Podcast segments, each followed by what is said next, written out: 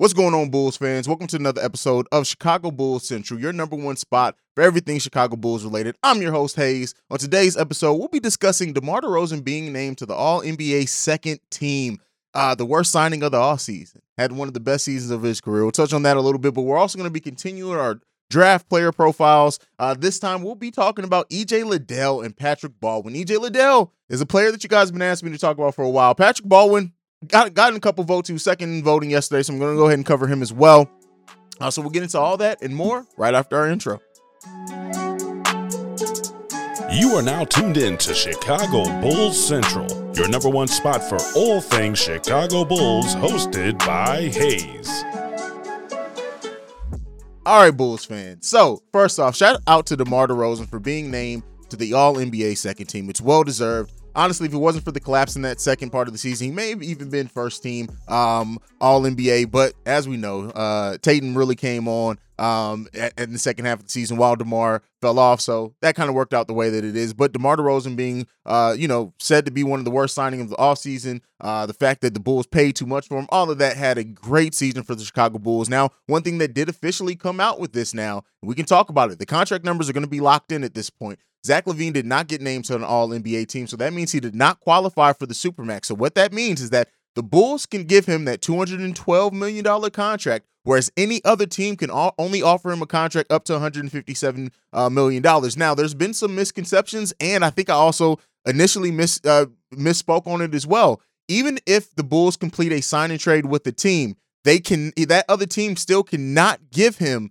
the two hundred twelve million dollars. So that means that for any other team, even if it comes in the sign and trade, it's only going to be that one hundred fifty-seven million dollars. So if Zach LaVine signs, if if whatever happens this offseason, if it ends up with Zach LaVine being on another team, he can only get that one hundred fifty-seven million dollars. So that's going to be quite a cap hit for him. Of that, of that, uh, fifty, of fifty-five million dollars, he's going to be missing out. Again, a sign and trade is not going to allow him to get that. So even if he does go to another team with a sign and trade, he still can only max out at one hundred fifty-seven million dollars. So that's going to be a fifty-five million dollars loss for Zach LaVine in that case, unless he does sign a shorter contract. If Zach LaVine decides to do like a two-and-one uh, with a, a two-year deal with a one with a one-year option on the end of that, he can then re-sign and, and get raises to kind of recoup some of that money and get even more money. But he would have to play well. That would be his age thirty season, things like that. Um, don't want to bog you down with capology, but I did want to uh, bring that up because there's been some serious misconceptions on what a sign and trade,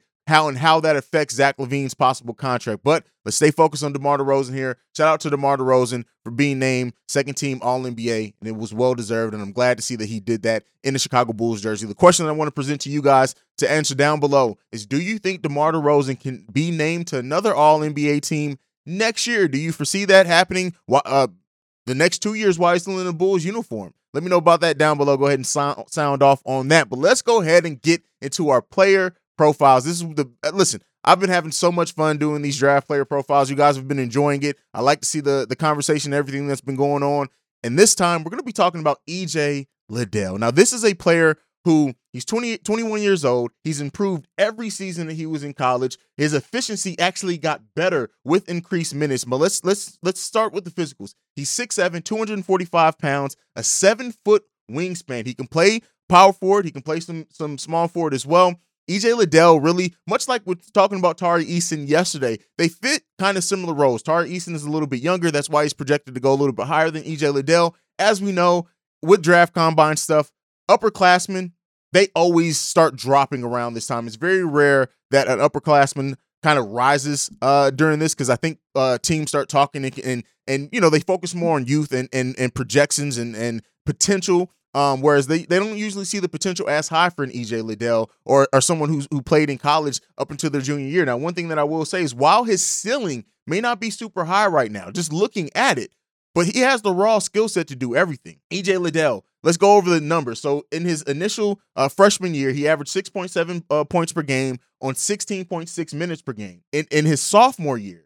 with a rise in minutes per game, with twenty-nine point four percent, he averaged sixteen point two points. And then last season, his final season in college basketball, thirty-three minutes a game at nineteen point four minutes per game. Now, one of the things that make this a little bit different for him, because you can easily talk yourself out of a player by saying, hey, well, his he wrote he it makes sense. He got more minutes. He got he he averaged more. his efficiency increased every year. His field goal percentage in his in his freshman year was forty-six percent. In his, in his sophomore year, forty-seven percent, and almost fifty percent in his junior year. His three-point shooting as well. Not only did his attempts per game rise, but his his his percentages rose as well. In his freshman year, only averaging zero point eight three points per game and hit that at nineteen percent. Now, he made a huge leap in his sophomore year, averaging almost three three-pointers per game and shooting those at a thirty-three percent clip.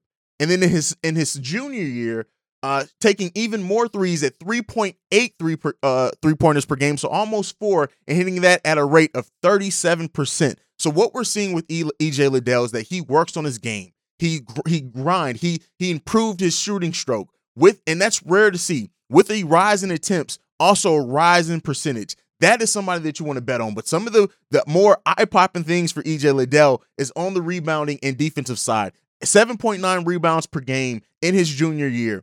two point five assists per game, six point six uh, steals per game, but two point six blocks per game for E J Liddell in his junior season. Listen, I think that E J Liddell is going to be the picker. While I've talked about the pick that I want to see is Mark Williams, the the pick that I that I see being more likely is E J Liddell, and the reason why is because of where he's slated to go in the draft. Right now, he's gone all the way down to to being like the t- one of the top two picks in the second round. Now, some people may say that that's a reach. I'm going to compare this to Todd Gibson. Todd Gibson was expected to be drafted at thirty-eighth. And as we know, the Bulls drafted him in those low twenties. And look at how that worked out for the Chicago Bulls. Sometimes if you believe in a guy, you just have to draft him. And E J Liddell is just a basketball player. He's somebody who plays with a lot of energy. He plays with a lot of focus. Yeah, his lateral quickness isn't the best. Um, he doesn't have great explosiveness, things like that. He's not a quick player, but he's just a guy who's just strong. And he gets it. And while he... And I know people are kind of tired of the small ball, and I know they're gonna you're gonna get comments. Oh, a six seven power forward. Listen, this is today's N B A, and some of the comp, player comps for him make sense. If we're looking at the comps for a player like E J Liddell, again, this is not meaning that he's gonna reach this level, but it's a Grant Williams, Draymond Green type of player, and those are both players that technically are short for being power forwards, but they go out and they play and they get things done. E J Liddell is the player that I think the Bulls will draft. Again, Mark Williams is the pick that I hope the Bulls do draft. But E J Liddell, I think, is going to end up being the pick for the Chicago Bulls, and he's going to be a hell of a pick. E J Liddell has a skill set that he can come in and contribute right away for the Chicago Bulls with his energy, with his shooting, with his defense, with just being an all-around ball player. And that's somebody you want in, on a team. That's somebody you want also coming off your bench and to be very solid. Could E J Liddell eventually be a starter? Yeah, it's possible, especially depending on roster construction and things like that. I think Patrick Williams and E J Liddell would work very nicely together. They have some overlapping skill sets for sure, but I think E J Liddell is at least is what. Now, Patrick Williams, I, I said it before, Patrick Williams is going to be fine at power forward, at least until um, uh, DeMar is not here anymore. But E J Liddell is definitely going to be fine playing power forward at the N B A level. The physicality, I don't expect to get to him at all. It's all about, and look, E J Liddell, while his ceiling may not be super high, his floor is extremely high. E J Liddell, best believe, is going to be a player that I think contributes on the N B A level for years and years to come. It may just be a bench role. It may end up being a starter role, but E J Liddell is a player that I would not mind at all the Chicago Bulls drafting and wearing the Chicago Bulls uniform and representing our team and our squad. Let me know what you guys think down below on E J Liddell. Just like I said, looking at his numbers, looking at the fact that his efficiency went up with more minutes, which is rare in basketball. Listen, that's huge. That is huge. And at his size, being able to go out and get in the rebounds he had, he he did. His rebounding rate is also good. The two point five blocks per game, all that. All that is going to be good. Now, some of the things that could end up hurting E J Liddell is, like I said, that lack of quickness. Some of the quicker power forwards could possibly get him, give him some work. Also, some of the longer power forwards as well. Um, also, is he going to be a player that's easy to guard on the on the um and on the N B A level? I would say no, because he has the ability, and as you guys are going to have seen in the highlights that I've played, he has he can shoot the ball, he can stretch the floor. Um, he also he he can get it to the cup. Like E J Liddell has a very solid, well-rounded game for the N B A, and while yeah, it's not, it may not be easy for him against certain matchups, which is, that applies to everyone. I I just trust this guy's work habit. I trust his his motor. He's just a guy that just seems like he's gonna go out and get it done, and that you can trust, and he's gonna play with a lot of heart. play with some of that grit that we need on this on this team. So I want to hear from you guys down below. Sound off. What do you think about E J Liddell if he is the pick for the Chicago Bulls? I've already said it. I think he projects to be possibly a big part of the Bulls bench for years and years and years to come if he does end up being the pick. We'll see if he ends up developing into a starter. But shout out to E J Liddell on that one. Let's go ahead and get into our next player profile. This one is going to be Patrick Baldwin. Now, Patrick Baldwin, six ten, two hundred twenty pounds. He's twenty years old. Um, he'll be twenty. I think he turns twenty in December. Uh, correct me if I'm wrong, but he'll turn twenty within within the start of this season. Um, small forward, power forward is what he projects to come. Some of the comps for him have been Jalen Johnson. He has a six eleven wingspan, so not the wingspan of like an E J Liddell or Tari Eason, two players that we've already talked about here. He does have a lot of upside. And and Patrick Baldwin would be, because he he he was only a freshman, he only played the one year in college, he averaged twelve point one points per game on twenty-eight minutes per game, uh, forty, thirty-four percent field goal shooting, um, and then three-point shooting of twenty-six percent. So he has some things here. Patrick Baldwin, and I guess one of the things that I've noticed that I've been doing with these player profiles is that I give, usually it's one player who's ready to contribute now and one who's more of a potential pick. Somebody that you come in and you do have to develop a little bit more, maybe until you really see some things for him. Now, can he come in and get a few minutes for the Chicago Bulls um, right away if he ends up being the pick? Yeah, it's possible.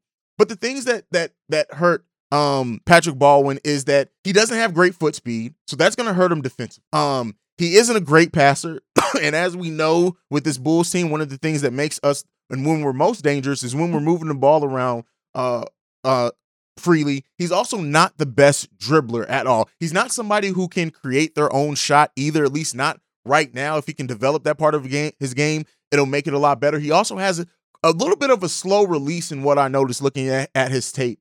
Um, he's not much of a, of a defender either um, on that end of the ball. So it really, you know, looking at him, he has a lot of the physical things that you look for. He has a lot of the offensive skill set that you may look for, especially drafting at the eighteenth pick. And he'll definitely be around there when the Bulls pick. Right as of right now, he's slated to go twenty-third um, in most mocks. Um, I don't, and, and some he slips down to the second round as well. I just don't know if drafting a freshman that isn't ready to contribute right away is what the Bulls would do with the pick. Um, like I said, Pat, uh, Patrick Baldwin does have some upside. Like, I don't want to act like he's a terrible player right now, um, but that's going to take time to develop. And in, on a team already where you're developing Patrick Williams, you're still developing Ayo Dosunmu to some degrees, you're developing Marco Simonovic, and we still don't really know what's going on with him and how he's going to be ready to contribute next season.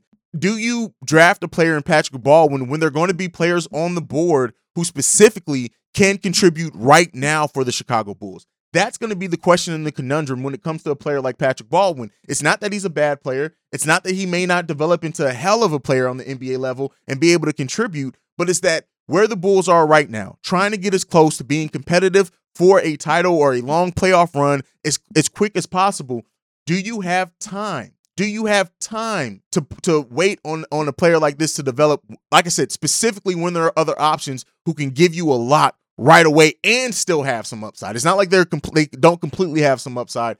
So it really depends on that. Now he's a smart, he's a smart uh, on the offensive end. He's a smart basketball player. He posts up smaller defenders right away. So it's not an issue at all with him going to the post or not being creative um, when it comes to the offensive end. Now, like I said, I don't wouldn't trust him to create his own shot, but he's a smart player. He has a nice fadeaway shot. Um, he he He he's great off the ball. He moves a lot off the ball. And one of the things that we have talked about, I've talked about very heavily with the Chicago Bulls, as much as that, you know, people talk about iso ball. One of the things that did hurt this team a lot was the lack of ball movement without the ball. Patrick Baldwin is a hell of a mover and a cutter without the ball, and that is something that helps him get the points that he's able to get. Again, the way that I see Patrick Baldwin, I don't, I would not personally make him the pick for me, but I want to hear from you guys down below. What do you think about Patrick Baldwin? Do you see more as a as a potential, right? He's he's more of a player. If you do draft him, you're betting on his potential than him to, to be able to contribute right away. And what is your mindset? Do you do you think the Bulls are going to draft somebody who's able to get to give them something right away, to pro- produce right away? Again, I always do trust A K is probably going to draft the best available who they see that. But best available also can mean a lot. Is it the best available who can give you something now? Is it the best available that you see five years down the road? It's a lot of different things of how A K and Eversley can really look at this draft. And I do think that if they're going to bet on potential, and that's another thing that could hurt um, Patrick Baldwin being the selection for the Chicago Bulls, because if they are betting on potential, if they're going best available, not necessarily somebody that can contribute now, I see other players that have higher potential down the road. I would look at a a Jaylen Williams from Arkansas as a better pick there if you're betting on long-term pot- uh, potential. I also look at J- Jaden Hardy being that as well. Um, so it just really depends. I'm not as high on Patrick Baldwin, if you guys can't tell from just the way that I'm talking about him, but I want to hear from you guys down below. How do you feel about Patrick Baldwin? Again, let me know down below what you guys think. That's it for Chicago Bulls Central today. Unless any other news drops, make sure you're following the podcast at Bulls Central Pod. You can send us any feedback, questions, comments, concerns, bullcentralpod at gmail dot com. Um, lastly, if you want to leave a text and or voicemail to sound, out, to sound off on those draft prospects or who other p- people you would want to see the Bulls draft, what do you think about the, the draft prospect coverage so so far? You can do that seven seven three, two seven zero, two seven nine nine. That's it for me for today, guys. Like I like to end every show on, go Bulls. Love you guys. Peace, y'all. This has been a presentation of the Break Break media.